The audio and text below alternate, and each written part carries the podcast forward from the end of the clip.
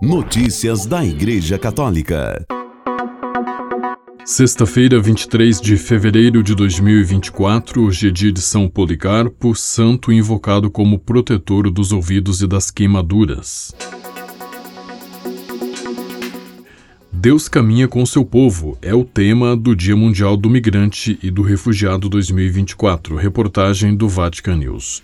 Deus caminha com o seu povo. É o tema do centésimo décimo Dia Mundial do Migrante e do Refugiado, que será celebrado no domingo 29 de setembro deste ano. Um comunicado divulgado pelo Dicastério para o Serviço do Desenvolvimento Humano Integral, nesta quinta-feira, 22 de fevereiro, afirma que a mensagem se concentrará na dimensão itinerante da Igreja, com um olhar especial para os irmãos e irmãs migrantes, ícone contemporâneo da Igreja a caminho. Trata-se de um caminho a ser feito sinodalmente para alcançarmos juntos, superando todo obstáculo e ameaça, a verdadeira pátria. Durante o trajeto, onde quer que estejamos, é essencial reconhecer a presença de Deus que caminha com seu povo, garantindo-lhe orientação e proteção em cada passo, mas é igualmente fundamental reconhecer a presença do Senhor, Emmanuel, Deus conosco, em cada migrante que bate à porta do nosso coração e se oferece ao encontro diz o comunicado.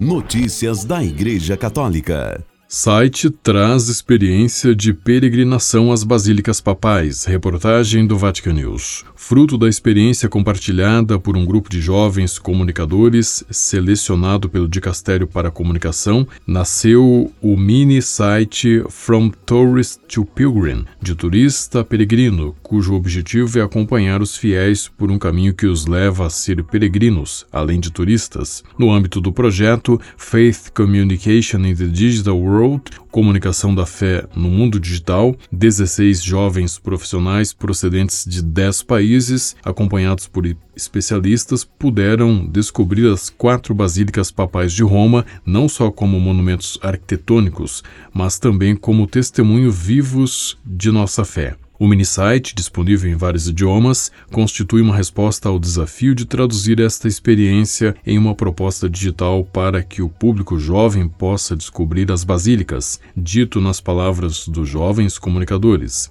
Ficamos emocionados quando visitamos Basília, as basílicas. Cada um de nós viveu uma conexão, uma conexão profunda com pelo menos uma delas. Alguns de nós compreendemos algo verdadeiramente importante para nossas vidas. Queremos que os visitantes vivam a mesma experiência por meio do mundo digital. Quanto mais formos capazes de compreender a origem da nossa fé, melhor seremos capazes de comunicar a sua mensagem para chegar ao coração das pessoas. As figuras de santos e dos artistas cujas vidas e obras plasmaram esses lugares simbólicos, acolhem quem acessa o site e os convida a sentar à mesa com eles. A mesa, enquanto espaço comum para partilhar não só comida, mas também olhares, histórias e experiências, convida a parar por um momento e dedicar tempo a uma breve reflexão. A principal linguagem escolhida para transmitir a experiência vivida na primeira pessoa é a voz. Os espaços sagrados, com as suas obras de arte são explicados por quem frequenta diariamente estes locais e acolhe os peregrinos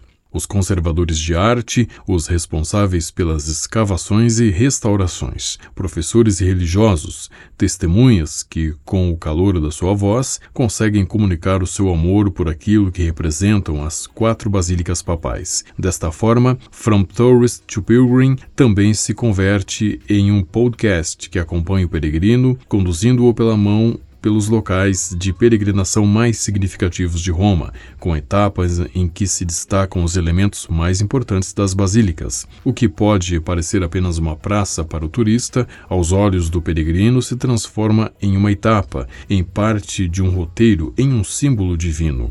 Estas pequenas visitas têm como objetivo mostrar as belezas escondidas de Roma, reveladas por meio das lentes da peregrinação. Por fim, tal como os comunicadores peregrinos deixaram seu testemunho pessoal, quem visita o minisite também é convidado a partilhar a experiência por meio das suas próprias contas nas redes sociais, deixando um testemunho da sua peregrinação, que real como digital, acompanhado pela hashtag From Tourist to Pilgrim. A esperança é que, na perspectiva do caminho que conduzirá ao jubileu de 2025, esta experiência contribua e incentive o relançamento da narração da antiga tradição da peregrinação, ad limina apostolorum. Notícias da Igreja Católica. Ainda que haja exceções, a expressão de conteúdos de IDCs, influenciadores digitais católicos analisados, se detém na construção de estereótipos baseados em premissas moralistas, fundamentalistas, dogmáticas, psicologistas, doutrinais, diz o bispo auxiliar de Belo Horizonte, Dom Joaquim Moll, ex-presidente da Comissão Episcopal Pastoral para a Comunicação da Conferência Nacional dos Bispos do Brasil, na apresentação do livro Influenciadores Digitais Católicos: Efeitos e Perspectivas.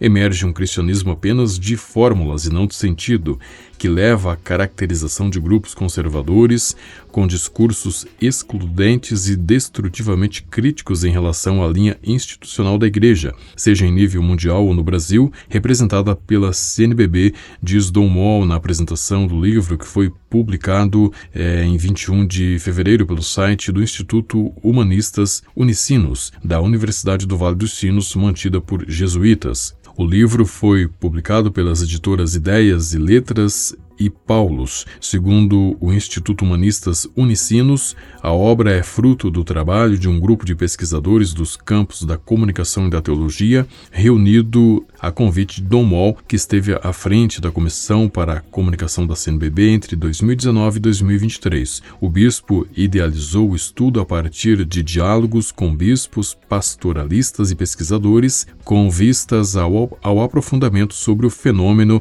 e seus impactos na igreja na pastoral, diz o site do Instituto Humanistas Unicinos. Notícias da Igreja Católica. A mão esquerda incorrupta de Santa Teresa de Ávila, uma de suas relíquias mais conhecidas, tem destino incerto por causa da falta de vocações no convento carmelita de Ronda, em Málaga, na Espanha, onde se encontra. Há quatro anos havia nove freiras no convento do Coração Eucarístico de Jesus. Desde então, cinco delas morreram. Das quatro irmãs que restaram na comunidade, uma tem a doença de Alzheimer. O Papa Francisco determinou na Constituição Apostólica Vultum Dei Quaere, de 29 de junho de 2016, que o número mínimo em um convento é de seis irmãs.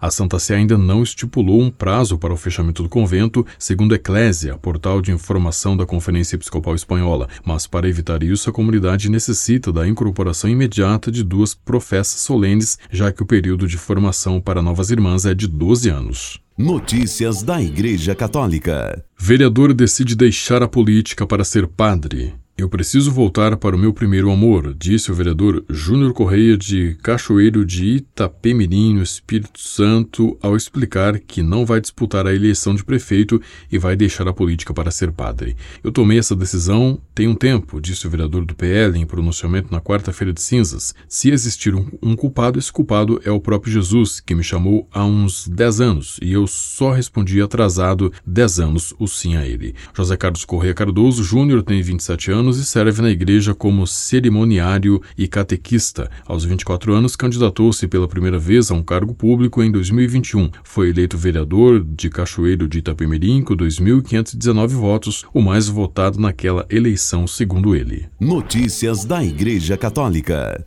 Uma exposição que inclui mais de 100 relíquias de Cristo, da Sagrada Família e de vários santos será apresentada em uma paróquia no interior do estado de Nova Jersey no sábado, amanhã, portanto, dia 24, do meio-dia às 19 horas. O oratório de Nossa Senhora do Monte Carmelo, que fica na 94 Pine Street, no município de Montclair, receberá a exposição. A paróquia pertence à Arquidiocese de Newark, cerca de 32 quilômetros a oeste da cidade de Nova York. Acho que será uma experiência para as pessoas pessoas, especialmente para uma exposição tão grande, disse Joe Santoro, delegado regional dos Estados Unidos para a Cruzada Internacional pelas Relíquias Sagradas, à agência ACI. Santoro é quem fornece as relíquias para a exposição que recebeu no decorrer do seu trabalho dedicado à preservação destes objetos sagrados. Ele disse que seu esforço para preservar as relíquias equivale a resgatá-las de lugares onde não receberiam o devido respeito. Com a colaboração do Vatican News e da agência ICI, você ouviu o Boletim de Notícias Católicas que volta na próxima segunda-feira. Notícias da Igreja Católica.